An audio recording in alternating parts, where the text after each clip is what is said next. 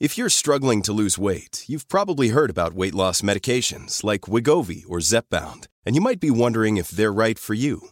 Meet PlushCare, a leading telehealth provider with doctors who are there for you day and night to partner with you in your weight loss journey. If you qualify, they can safely prescribe you medication from the comfort of your own home. To get started, visit plushcare.com slash weight loss. That's plushcare.com slash weight loss. plushcare.com slash weight loss.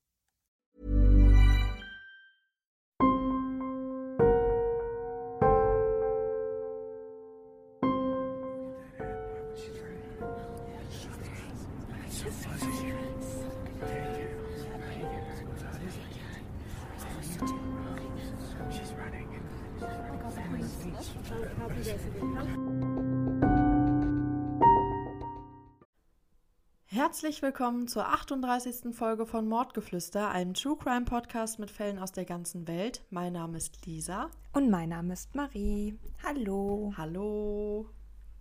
Ja, haben wir ja nochmal Glück gehabt, dass wir jetzt hier aufnehmen können. Ja, das stimmt. Marie hat die Knöpfe ein wenig zu spät aufgemacht. ja, ich äh, habe ein bisschen verschlafen und bin dann von Lisas FaceTime-Anruf geweckt worden und leicht panisch aus dem Bett gesprungen. Dafür fühle ich mich jetzt richtig wach. Ich glaube, das kennt man, oder? Wenn man verschlafen hat und dann so verschreckt aufwacht, dann hat man erstmal direkt richtig Puls.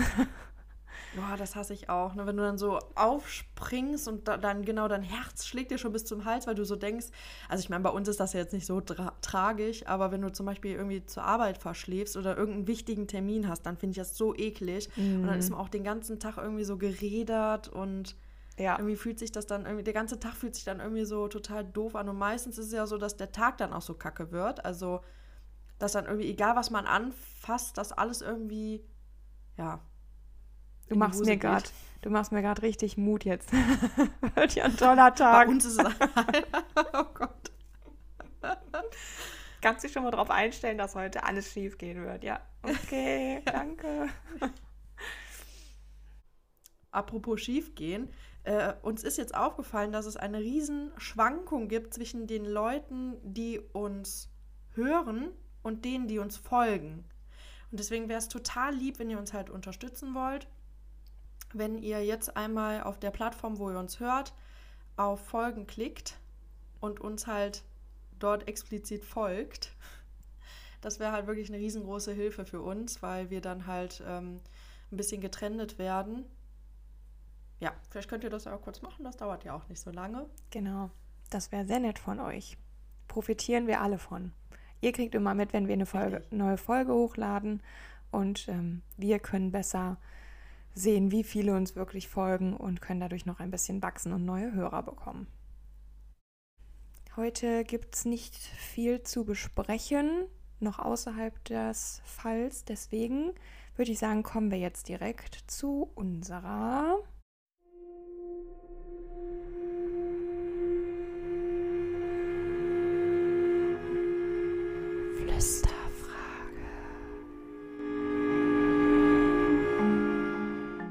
Wir haben euch gefragt, vermittelt Gangster-Rap jungen Menschen ein falsches Weltbild? Und ihr wart da recht geteilter Meinung. Also oftmals haben die Leute auch mit Jein geantwortet. Ähm, also viele haben halt eben gesagt, ja, es ist sehr frauenfeindlich, ausländerfeindlich und ähm, dann hat man es oftmals noch etwas eingegrenzt und hat eben gesagt, ja, vor allem wenn man nicht aus einer gefestigten Familie ähm, kommt und ja viel Erziehung äh, mitbekommen hat dahingehend. Dann hat noch jemand geantwortet, man denkt, dass, also derjenige denkt, dass man es hört, um sich so gegen die Alten aufzulehnen, so ein bisschen wie früher Punkrock oder sowas in der Richtung. Ähm, und dann haben wir noch paar ausführlichere Antworten bekommen. Ähm, jein, viele Rapper übertreiben bewusst in ihren Texten. Personen, die ein starkes Umfeld haben, nehmen diese Texte dann auch richtig auf und sehen diese Übertreibung. Menschen, die vielleicht aus einem sozial schwächeren Hintergrund kommen oder viel mit Frust umgehen, sehen dies vielleicht aber als letzten Ausweg und sehen diese Übertreibung in den Texten nicht. Sie denken dann, dass es in der Welt so zugeht und die häufig aufgezeigten Gewalt, Prostitution etc. normal ist, um mit Frust umzugehen. Natürlich gibt es auch Gangster-Rapper, die tatsächlich extreme Dinge singen, in Anführungszeichen, beziehungsweise rappen und damit Leute auffordern, Drogen zu nehmen, Gewalt anzuwenden und so weiter. Ich finde jedoch, dass es hier auch die Aufgabe vom Staat sein sollte, diese Lieder aus der Öffentlichkeit zu nehmen. Hier hat noch jemand geantwortet, ähm, einerseits ja, aber auch nein. Junge Menschen lassen sich ja noch leichter beeinflussen, wenn sie sehen, wie ihre Idole handeln und so weiter. Dann schauen sie sich das schon ab. Sie übernehmen zum Teil Denkweisen oder auch Verhalten, was problematisch werden kann. Speziell, wenn ich an das Thema Frauen denke. Frauen sind im Rap allgemein oft nur Beute oder sollen brav den Mund halten. Das vermittelt gerade jungen Männern ein völlig falsches Bild und dann fragen wir uns wieder, warum wir denn Feminismus brauchen. Aber natürlich lässt sich nicht jeder davon beeinflussen und ich glaube zu meinen, dass es auch nicht nur negative Songs gibt. Und noch eine letzte Antwort zum Thema Gangsterrap. Ich höre zwar selbst auch unter anderem Rap, aber vieles, was dort heute vermittelt und von vielen jüngeren Leuten gehört wird, dient als sehr schlechtes Vorbild. Es geht zu häufig um Drogen, Gewalt, Frauenverachtung und in den letzten Jahren auch immer mehr um Luxusmarken. Wenn dies durch die Musik so präsentiert ist, hat es meiner Meinung nach Einfluss auf die Psyche junger Leute, weil das ganze in Gangsterrap gezeigte Verhalten als normal angesehen wird. Anders ist das bei älteren Leuten, die das Ganze besser einordnen können und dieses Thema nicht so ernst nehmen. Wie siehst du das, Lisa? Es ist auf jeden Fall ein super schwieriges Thema, finde ich, und es ist auch ein super spannendes Thema. Ähm, also ich glaube an sich, dass viele RapperInnen ähm, in ihren Songtexten jetzt nicht unbedingt das ähm, widerspiegeln, also dass die jetzt nicht unbedingt äh, ja, weiß ich nicht, äh, da wird ja auch viel mit äh, Drogen und mit, ähm, ja, Prostitution, mit Gewalt und sowas. Und viele von denen sind ja gar nicht so gewaltbereit, wie das halt in den Texten gesagt wird. Da wird das halt dann so ein bisschen übertrieben dargestellt. Ähm, auf der anderen Seite wird halt auch viel in den Texten verarbeitet. Also viele RapperInnen, also zum Beispiel, wenn man sich jetzt Schwester Eva anguckt oder ja, auch Capital Bra hat ja mal so ein ähm, Lied gemacht, wo der halt seine Vergangenheit so ein bisschen aufarbeitet, dann finde ich es halt irgendwie auch gut, weil das vielleicht auch Mehrwert für, für ähm, ja, die HörerInnen bietet. Ähm, Wenn es aber dann so an Gewalt an Frauen geht, dass das so ein bisschen verherrlicht wird und das ist ja wirklich in dieser Rap-Szene ähm, ja häufig so, dass die Frau als minderwertig, also als Objekt quasi gesehen wird, dann finde ich es halt wieder gefährlich, weil ich dann das auch so sehe, dass vielleicht Leute, die nicht so gefestigt in ihrer Meinung sind, das als normal ansehen und denken, ja, das, was da in den Texten gesagt wird, das ist halt so Gesetz. Ich meine, wenn wir das hören, dann können wir vielleicht noch darüber hinwegsehen, weil wir das halt dann eher so als, ähm, ja, ja, als nicht real ansehen, aber vielleicht gibt es halt wirklich Leute da draußen, die dann denken, ja, so wird halt mit einer Frau umgegangen und dann finde ich es halt wirklich gefährlich. Und dann sehe ich da auch keinen Mehrwert drin. Mhm. Wie siehst du das? Ja, ich kann mich dir da nur anschließen. Ich sehe das wirklich genauso. Ähm, ja, also ich denke, dass wir das wirklich gut einordnen können und ähm, dass wir da nur das rausziehen, was wir halt gut finden, alles andere dann einfach so belassen, eure Meinung, euer Ding. In dem Fall finde ich es dann wirklich nur problematisch, wenn ähm, ja junge Menschen oder halt eben ja nicht so gefestigte Menschen sich davon eben beeinflussen lassen und das alles für bare Münze nehmen und meinen, das dann auch so nachahmen zu müssen ne, und das halt als normal anzusehen, gerade auch was den Umgang mit ähm, Frauen oder mit Sex und ähm, Drogen, Waffen, allem Möglichen angeht. Also ich denke, dass es auch einfach eine Kunstform ist, das muss man halt differenzieren können und dass ja wirklich tatsächlich das auch von Übertreibung lebt. Es lebt auch davon, dass äh, sich da gedisst wird, ne, dass die Leute äh, irgendwie den einen ankreiden, dann macht er ein Antwortvideo äh, da drauf und so weiter.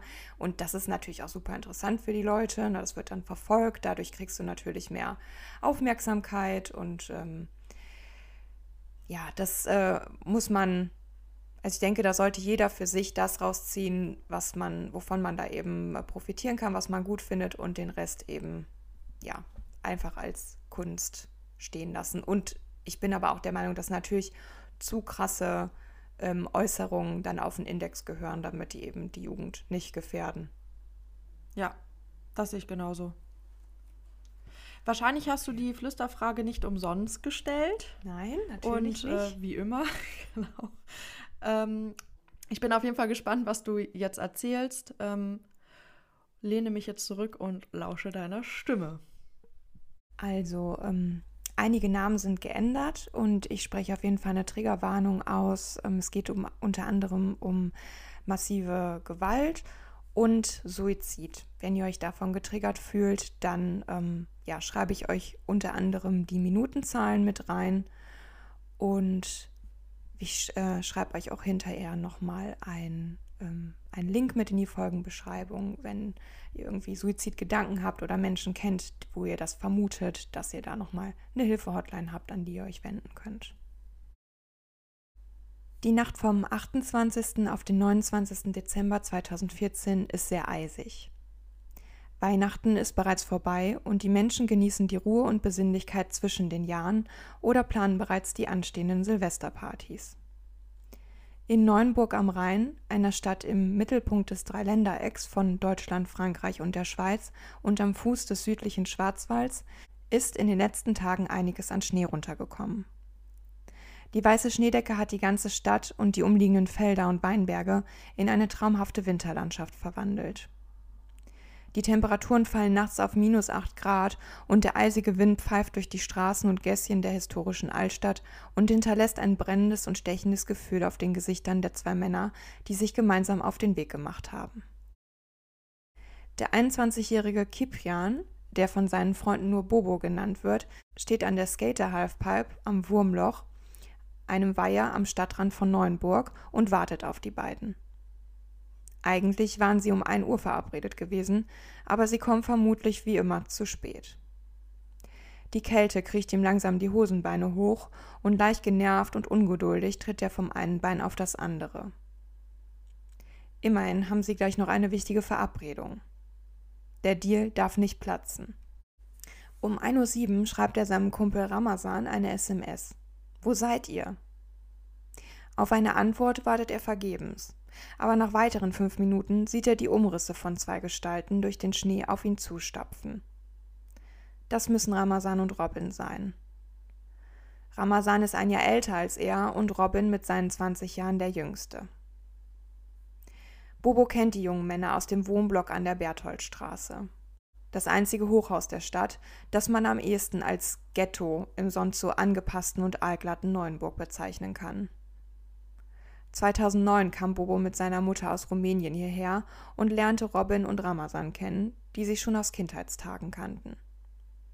Mit Ramazan dealte er mit Marihuana und machte ein paar Einbrüche. Nichts Großes. Hier mal ein Kiosk, da mal ein Tennisclub. Später kamen dann auch Waffen ins Spiel, weil Ramazan das im Wald versteckte Depot von zwei illegalen Waffenhändlern entdeckte und plünderte.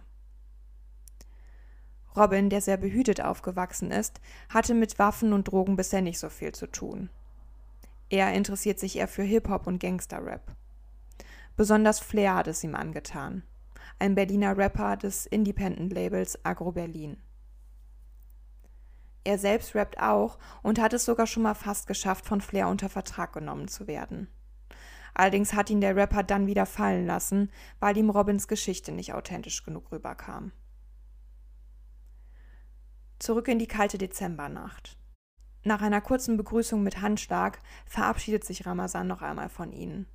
Er muss noch etwas erledigen, sagt er geheimnisvoll. Ramazan ist Hobbyboxer und schreckt nicht davor zurück, jemanden krankenhausreif zu prügeln. Was auch immer er erledigen muss, Details wollen die beiden nicht hören. Die Zeit drängt, und so machen sich Bobo und Robin wieder auf den Weg hinaus aus der Stadt. An einer Kreuzung stößt dann auch Ramazan wieder zu ihnen. Sie können ihn schon von weitem sehen, weil der weiße Schnee das Mondlicht reflektiert. Gemeinsam stehen sie jetzt eine Weile zusammen und warten auf ihre Geschäftspartner. Mit ihnen soll heute ein eigentlich lukrativer Deal laufen. Dabei springen 10.000 Euro für jeden von ihnen raus. Aber je länger sie warten, desto mehr schleicht sich bei Bobo der Gedanke ein, dass da niemand mehr kommt. Ihm ist kalt. Er spürt seine Hände und Füße nicht mehr. Auch die Haut in seinem Gesicht brennt und spannt. Er überzeugt die beiden anderen, die ebenfalls frieren, davon nach Hause zu gehen. Sie sind einverstanden, und so stapfen die drei jungen Männer unverrichteter Dinge wieder Richtung Neuenburg. Robin sagt, er ist so durchgefroren, dass er wie eine Ente läuft. Alle lachen. Es war das letzte gemeinsame Lachen des Trios. Ein Lachen, das nur Sekunden später in der eisigen Dezembernacht für immer verstummt. Es geht alles ganz schnell. Ramazan zieht plötzlich eine Selbstbladepistole der Marke Barretta 7.65 Browning und zielt in meinem Abstand von etwas mehr als einem Meter von hinten auf den Kopf von Bobo. Für eine Reaktion bleibt keine Zeit, denn im selben Augenblick drückt er ab. Der Schuss hallt durch die Nacht. Aber Bobo geht nicht zu Boden. Die Kugel ist in seiner Kapuze hängen geblieben und hat seinen Hinterkopf lediglich gestreift. Es ist nur eine leichte oberflächliche Hautverletzung. Aber Ramazan gibt nicht auf, zielt erneut auf Bobo, der ihn total überrumpelt und erschrocken anschreit. Wieder drückt Ramazan ab aber erneut geschieht nicht das, was er erwartet hat. Die Waffe hat Ladehemmung und der Schuss löst sich nicht. In diesem Moment wird klar, dass er sein Ziel so nicht erreichen kann. Er muss Bobo auf eine andere Art und Weise töten. Kurzerhand schlägt er mit dem Griff der Waffe auf sein wehrloses Opfer ein. Immer wieder zielt er auf den Kopf von Bobo, der sich versucht mit der Kapuze und seinen Händen vor der massiven und brutalen Gewalteinwirkung zu schützen. Für Bobo, der das noch immer nicht ganz begreifen kann, was hier gerade passiert, bricht eine Welt zusammen. Warum tut er ihm das an? Sie sind doch Freunde. Er versucht zu flüchten, rennt ziellos auf das angrenzende Feld. Aber Ramazan ist schneller. Immer wieder kann er ihn einholen und weiter malträtieren. Blut färbt den weißen Schnee rot. Mittlerweile hat Ramazan jegliche Hemmung verloren. Wie im Rausch schlägt er und tritt er auf sein Opfer ein. Sie sind jetzt circa 50 Meter vom ersten Angriffsort entfernt und Bobo kann einfach nicht mehr. Mitten auf einer Ackerfläche liegt er regungslos auf dem Bauch. Doch er ist nicht tot. Ramazan will auf Nummer sicher gehen. Erneut versucht er auf Bobo zu schießen, aber wieder versagt ihm die Waffe aus technischen Gründen den Dienst. Da muss etwas anderes her. Ramazan nimmt sich einen Holzpfahl, der am Feldrand befestigt ist, und schlägt damit immer wieder auf den Kopf seines regungslosen Opfers ein. Bobos Körper kapituliert. Die rohe Gewalt, mit der er misshandelt wurde, fordert ihr Tribut. Durch den hohen Blutverlust wurde er zunächst ohnmächtig.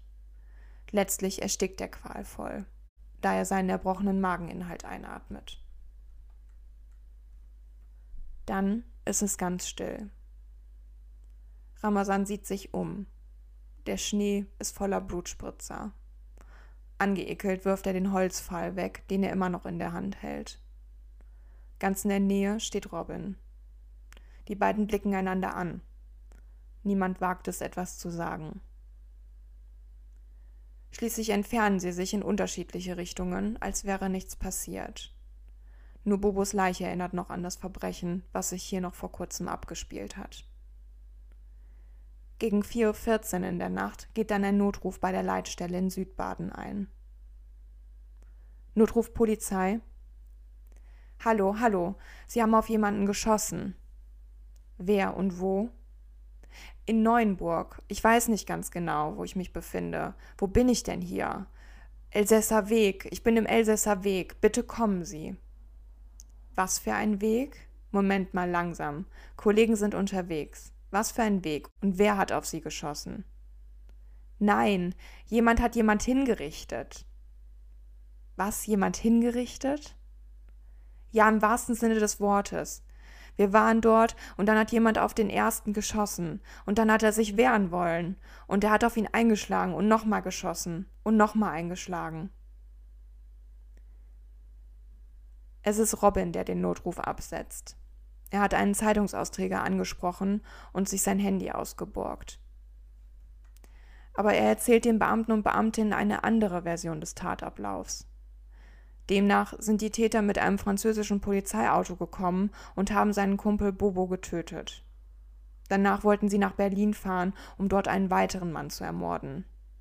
Den müsste man jetzt unter Polizeischutz stellen. Der Mann in Berlin, der gemeint ist, heißt mit bürgerlichem Namen Patrick Losensky, besser bekannt als Rapper Flair. Dieser erfährt von seiner Freundin von der grausamen Tat im rund 800 Kilometer entfernten Neuenburg. Das LKA hatte bei ihm angerufen und ihn gebeten, ins Präsidium zu kommen. Dabei wird er auch gefragt, in welcher Verbindung er zu Robin S. stehe. Er erklärt den Beamten und Beamtinnen kurz, dass der damals 17-jährige Robin 2011 in einer Berliner Shisha-Bar vor ihm stand und sich mit seinem Künstlernamen Maldito vorstellte. Er nahm all seinen Mut zusammen und konnte Flair mit seinen Rap-Künsten überzeugen. Dieser nahm ihn unter seine Fittiche. Robin konnte endlich einen Einblick in die Welt erhaschen, von der er so oft mit Ramazan in seinem Kinderzimmer geträumt hatte. Teure Markenklamotten von Gucci und Louis Vuitton, Champagner, protzige Sportwagen und leicht bekleidete Frauen. Gemeinsam mit Flair stand er auf einigen Bühnen und begleitete ihn zu Interviews, unter anderem bei der Bravo Hip Hop. Robin war kurz davor, von Flairs Label Maskulin unter Vertrag genommen zu werden, als dieser misstrauisch wurde. Zu oft hatte Robin in Interviews von seiner schweren Kindheit erzählt, in der sich sein Vater vor ihm und dem Rest der Familie das Leben genommen hatte, und vom Selbstmord des besten Freundes, der sich aus Liebeskummer auf die Gleise gelegt hatte. Obwohl Robins Bruder den Suizid des Vaters bestätigte, platzte dann 2012 der Traum vom Plattendeal und Flair und Robin gingen wieder getrennte Wege. Für Flair war das Thema damit erledigt, aber an Robin nagte es. Zu groß war die Enttäuschung so kurz vor dem Ziel, endlich in den eingeschworenen Kreis der Gangster-Rap-Szene aufgenommen zu werden, kläglich zu scheitern. Er war wieder ein Niemand, zurück in der ländlichen Provinz im fernen Südbaden. Nachdem Flair auf dem Präsidium geschildert hat, was er über Robin S. weiß und in welchem Verhältnis die beiden zueinander stehen, fährt er auf Anraten der Polizei gemeinsam mit seiner Freundin weg. Er soll sich in Sicherheit bringen, haben ihm die Beamten und Beamtinnen nahegelegt. Gegen Montagmittag des 29. Dezember wird der Leichenfund von Bobo in der Badischen Zeitung bekannt gegeben. Die Schlagzeile lautet Verbrechen. Toter auf Acker in Neuenburg gefunden. Doch mit welcher Brutalität Bobo regelrecht hingerichtet wurde, können die Zahlen nicht zum Ausdruck bringen. Nach dem Notruf von Robin hat man noch versucht, Bobo wiederzubeleben. Aber als die Rettungskräfte ankommen, kann nur noch sein Tod festgestellt werden. Sie sind zu spät gekommen. Den ganzen Tag über wird dann der Fundort, trotz schlechter Wetterverhältnisse, von der Polizei und der Bereitschaftspolizei untersucht. Vor Einbruch der Dunkelheit werden die Suchmaßnahmen dann beendet. Doch die Identität des Opfers bleibt zunächst unbekannt. Erst einen Tag später wird bei der Obduktion klar, wessen Leiche hier vor ihnen liegt. Als die Beamten und Beamtinnen dann Bobos Mutter über den Tod ihres geliebten Sohnes informieren, blicken alle betreten nach unten. Niemand weiß so recht, wie er sich in dieser unbehaglichen Situation verhalten soll. Für die Frau, die ihren einzigen Sohn verloren hat, bricht eine Welt zusammen. Ja, sie wusste, dass ihr Sohn in ein paar kriminelle Machenschaften verwickelt war und oftmals den falschen Leuten vertraute, aber deswegen bringt man doch niemanden um. Er war kein schlechter Mensch. Ihr Bobo war immer lieb und hilfsbereit, vielleicht etwas zu leichtgläubig. Für die Ermittler und Ermittlerinnen bleiben noch viele Fragen offen. Was ist in der Nacht von Sonntag auf Montag genau passiert? War es ein Täter oder mehrere? Vielleicht ein Streit unter Freunden? Ging es um Geld? Es wird die Soko Wiese gegründet, die sich zunächst mit dem näheren Umfeld des Verstorbenen beschäftigt, um endlich ein paar Antworten auf die vielen offenen Fragen zu erhalten. Auch die Bevölkerung wird um Mithilfe gebeten.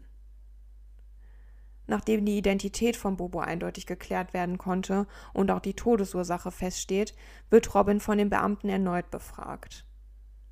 In seinem Notruf in der Nacht und im anschließenden Gespräch mit den eintreffenden Beamten hatte er von zwei Killern in einem französischen Polizeiauto gesprochen, die erst Bobo umgebracht hatten und anschließend nach Berlin fahren wollten, um dort auch den Rapper Flair zu ermorden. Für die Polizei klingt diese Geschichte sehr fragwürdig, und je mehr sie nachhaken, umso öfter weicht Robin aus und erzählt von seiner Kindheit und dem Selbstmord seines Vaters. Immer wieder wird er ermahnt, bitte wieder zum eigentlichen Thema zurückzukommen. Die Ermordung seines Kumpels. Je mehr Druck die Beamten und Beamtinnen auf Robin ausüben, desto abstruser wird die Geschichte. Einer der Killer habe einen rumänischen Dolmetscher verlangt und nur deswegen sei Bobo hergekommen. Nach einem kurzen Gespräch auf Rumänisch habe der eine Mann dann auf Bobo geschossen und ihn erschlagen. Danach soll er dem Toten ein Stück Fleisch aus dem Hals gerissen und es heruntergeschluckt haben. Für die Beamten und Beamtinnen ist spätestens jetzt klar, dass Robin hier nicht die Wahrheit erzählt. Vielmehr wird immer deutlicher, dass er mehr weiß, als er eigentlich zugibt. Es wird ein Haftbefehl gegen ihn erlassen und im Verhör am darauf folgenden Tag rudert Robin zurück und fügt hinzu, dass auch Ramazan dabei war. Robin sei davon ausgegangen, dass es sich bei dem nächtlichen Treffen um ein Drogengeschäft handelt. Als Ramazan dann plötzlich auf Bobo schoss, sei er selbst ganz erschrocken und wie erstarrt gewesen. Nachdem der Kumpel dann tot war, habe Ramazan ihm gesagt, er solle die Geschichte von dem Polizeiauto und den beiden Killern erzählen. Lediglich die Geschichte mit Flair hat er selbst dazu gedichtet. Die Beamten und Beamtinnen wollen wissen, warum er diese Lüge erfunden hat. Robin sagt nur, weil er Flair hasst. Ramazan wird kurz danach auch festgenommen, will sich zur Tat allerdings nicht äußern. Er schweigt. Doch bei weiteren Untersuchungen können an seiner Kleidung Schmauchspuren festgestellt werden. Auch finden die Beamten und Beamtinnen verdächtige Google-Verläufe, in denen er nach der Vermeidung von Schmauchspuren gesucht hatte. Bei Robin werden unter anderem Notizen gefunden, die wieder belegen, wie groß sein Hass auf den Rapper Flair ist. Ein weiterer Freund des Trios wird befragt. Mehmet war an einigen ihrer Drogengeschäfte beteiligt gewesen und zu ihm war Ramazan nach der Tat gelaufen, um die Spuren des Mordes zu beseitigen und den Koffer mit den gestohlenen Waffen aus dem Wald verschwinden zu lassen. Er bringt die Ermittler und Ermittlerinnen auf ein neues Motiv. Hatte vielleicht Robin seinen Kindheitsfreund Ramazan zur Tat überredet, weil er sich damit brüsten wollte, bei einem Mord dabei gewesen zu sein?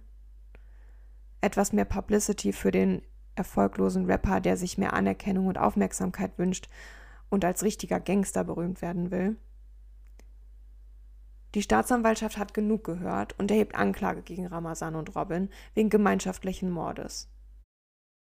Ein psychiatrisches Gutachten wird in Auftrag gegeben, was allerdings beiden Angeklagten eine volle Schuldfähigkeit bescheinigt. Es liegen demnach keine medizinischen Hinweise auf eine psychische Erkrankung, eine Persönlichkeitsstörung oder eine durch Drogen hervorgerufene Vergiftung vor.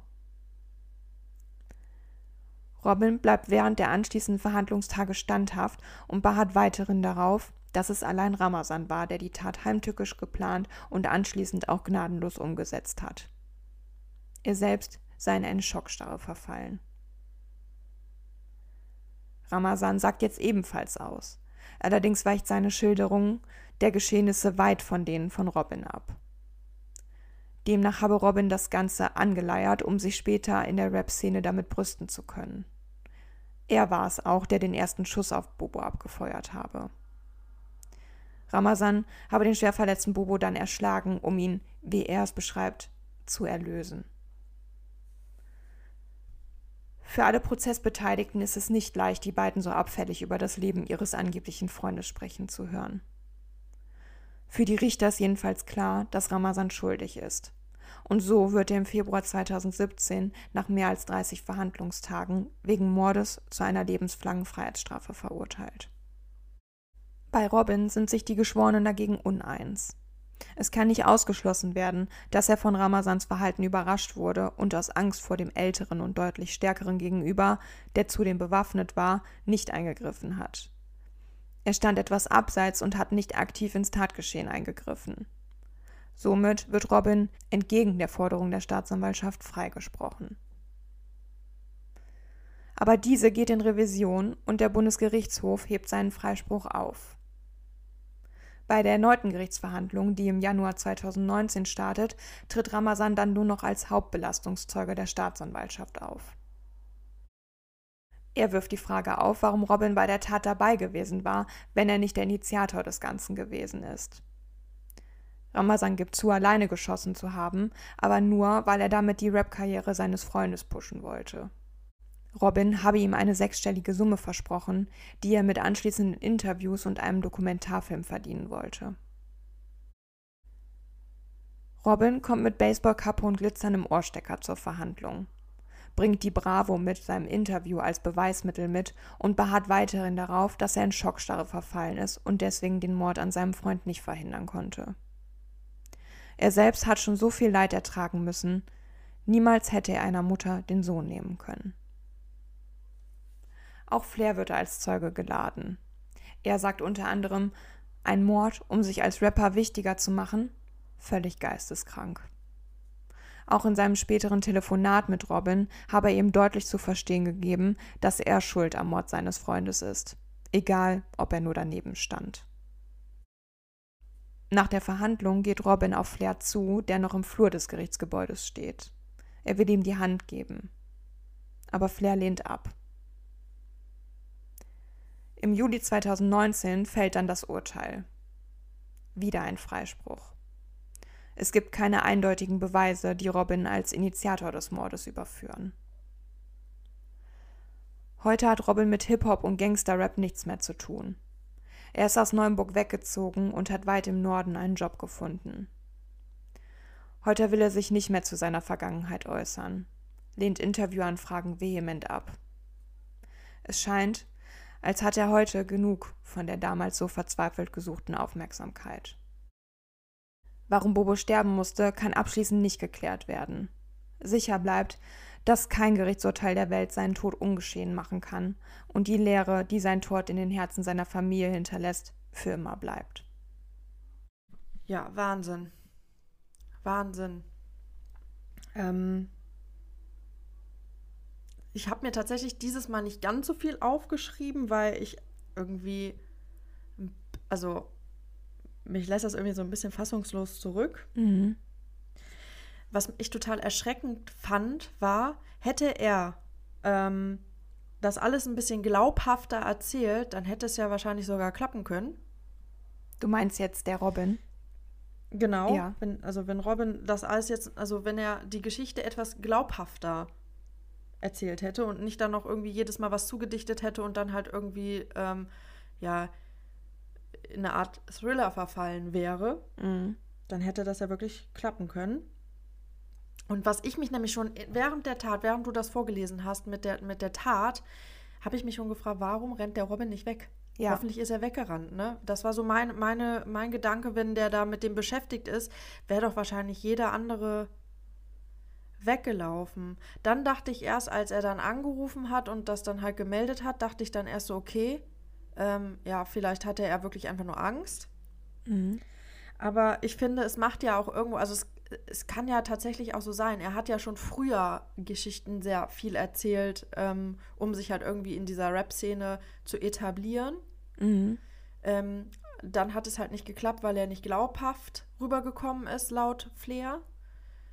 Also es würde ja dann auch Sinn machen, dass er dann einfach gedacht hat, okay, äh, jetzt mache ich halt mal, das ist ja dann glaub, ähm, glaubwürdig, weil ich war ja wirklich dabei. Ja. Und für den, für den Ramazan hätte es ja dann, ja, er hätte ja auch le letztendlich davon profitiert, wenn das halt dann nicht in die Hose gegangen wäre. Mhm.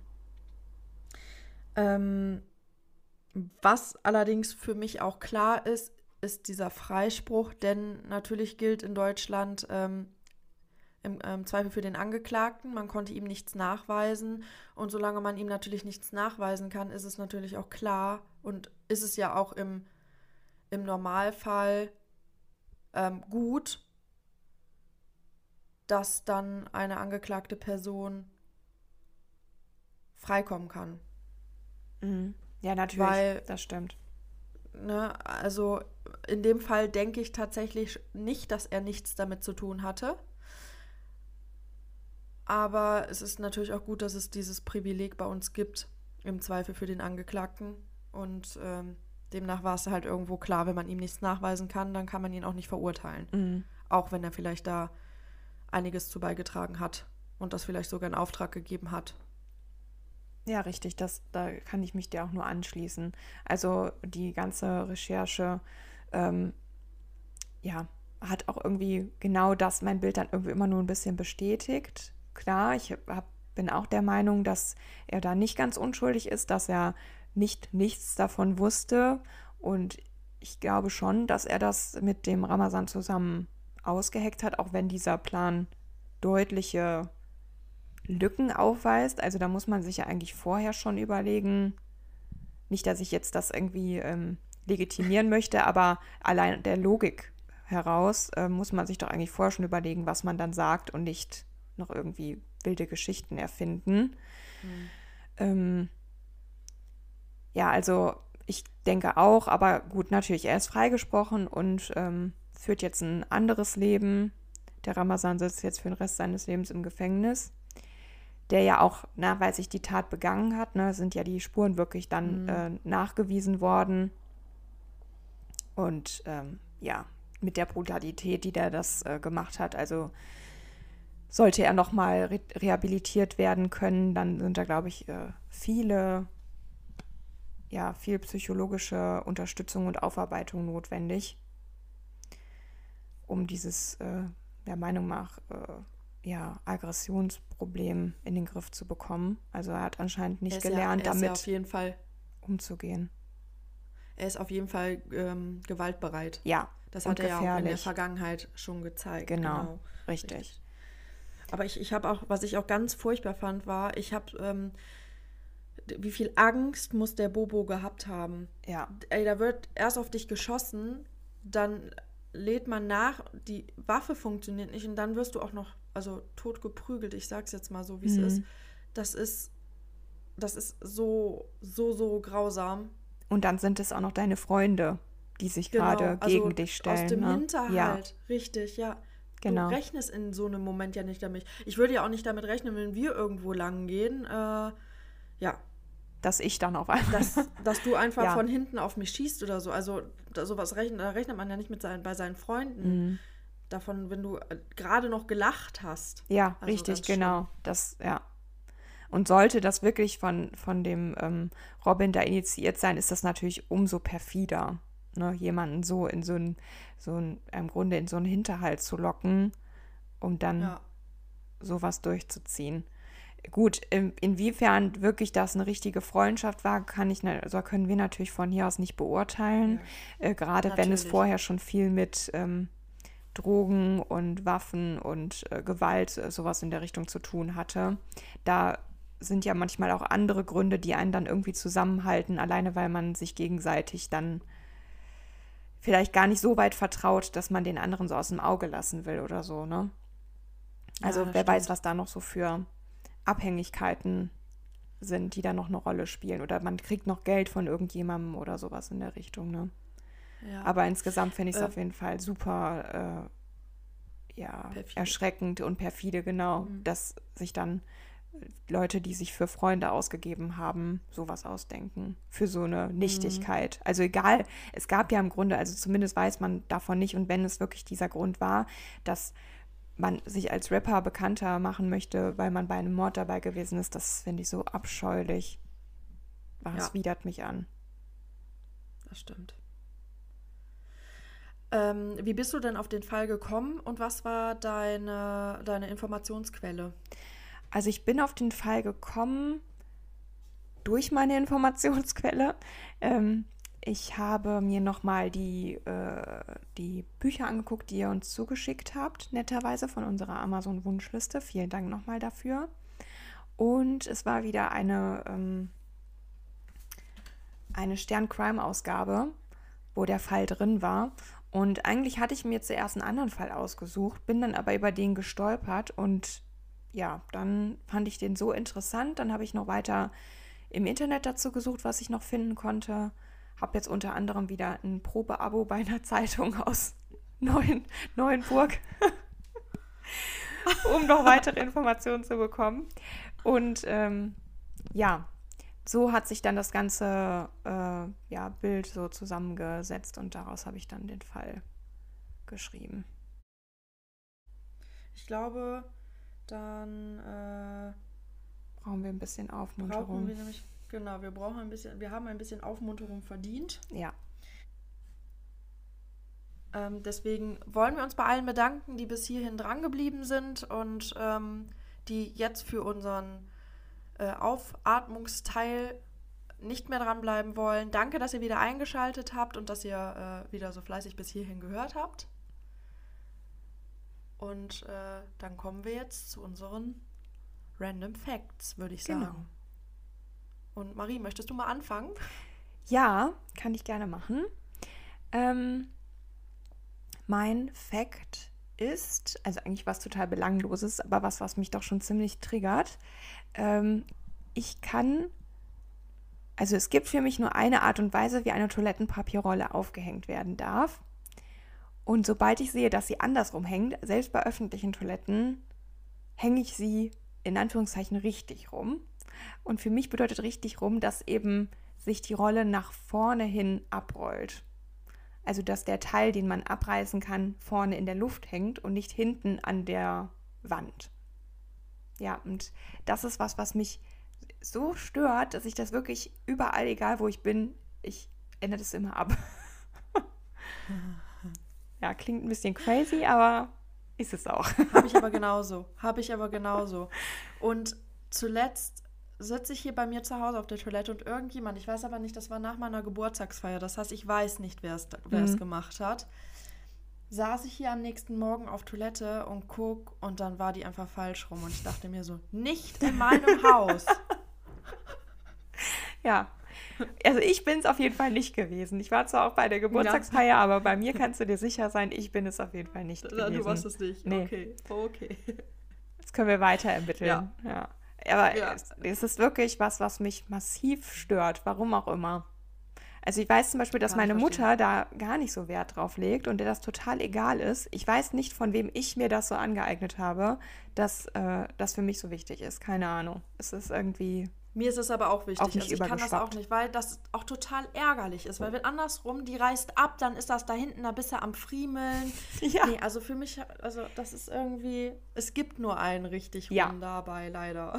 Ja, weil das, das andere halt so. umständlich ist. Ja. Aber wahrscheinlich denken Leute, die die andersrum hängen, ja, ist total blöd, so wie wir das machen, ne? Also ja, das stimmt, das irgendwie. stimmt. Aber ich meine, ich habe auf ähm, es irgendwo war das schon mal, ist das auch thematisiert worden und ähm, ich meine, da wurde so eine Bedienungsanleitung von so einem Toilettenpapierhalter gezeigt und da war die Rolle halt drauf und da sah man, dass unsere Variante richtig ist.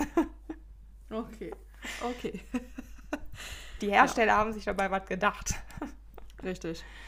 Ja.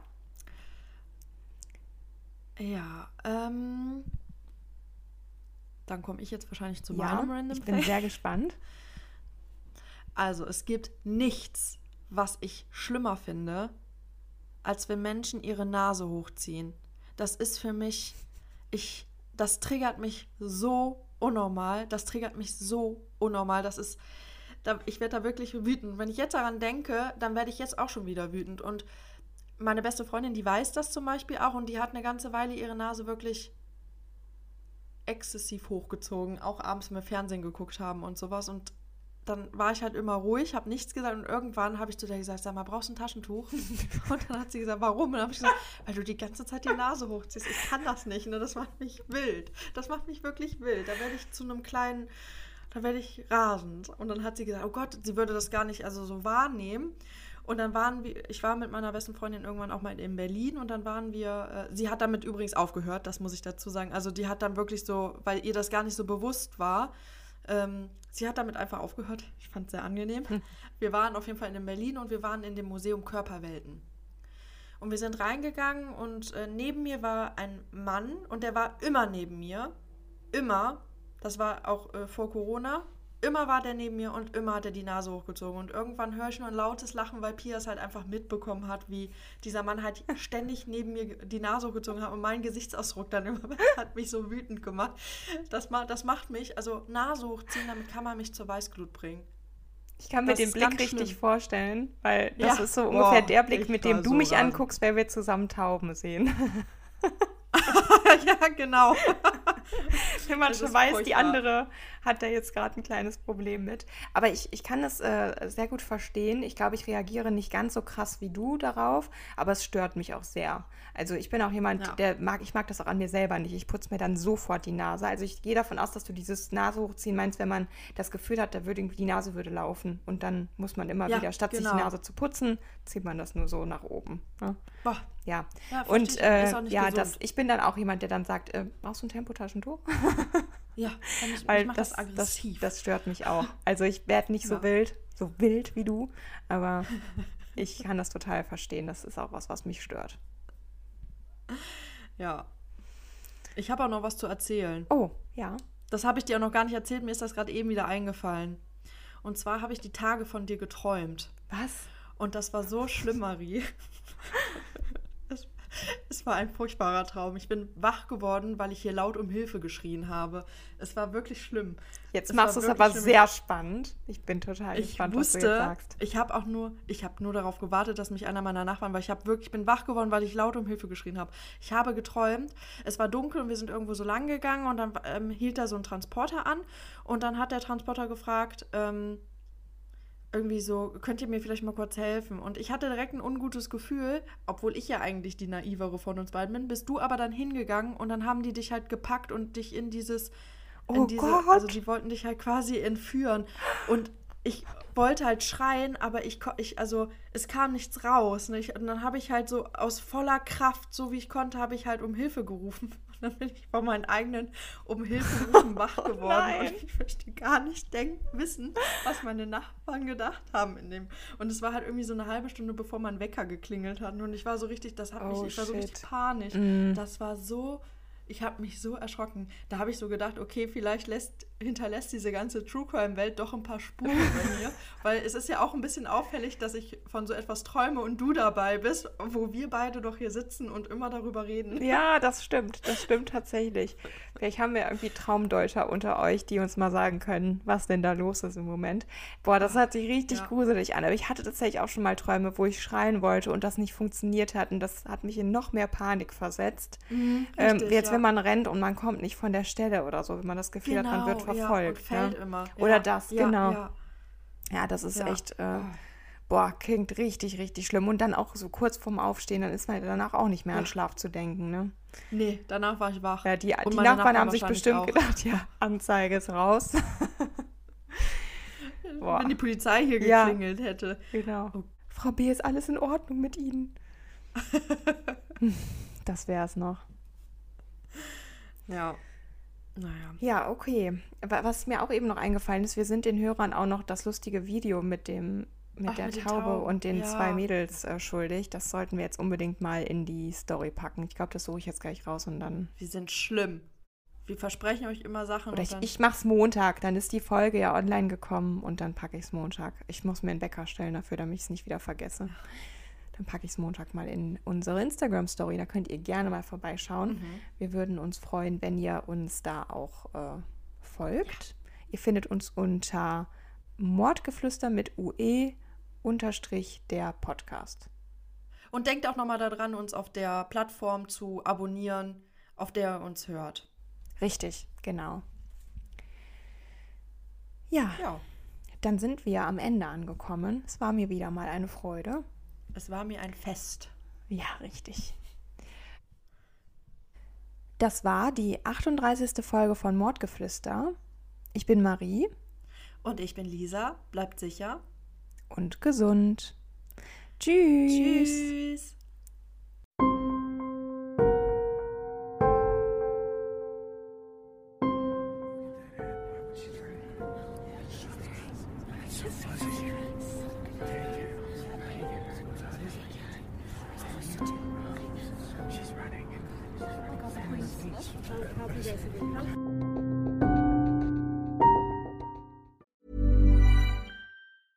Planning for your next trip? Elevate your travel style with Quince. Quince has all the jet setting essentials you'll want for your next getaway, like European linen, premium luggage options, buttery soft Italian leather bags, and so much more. and is all priced at 50 to 80% less than similar brands. Plus, Quince only works with factories that use safe and ethical manufacturing practices. Pack your bags with high-quality essentials you'll be wearing for vacations to come with Quince. Go to quince.com/pack for free shipping and 365-day returns.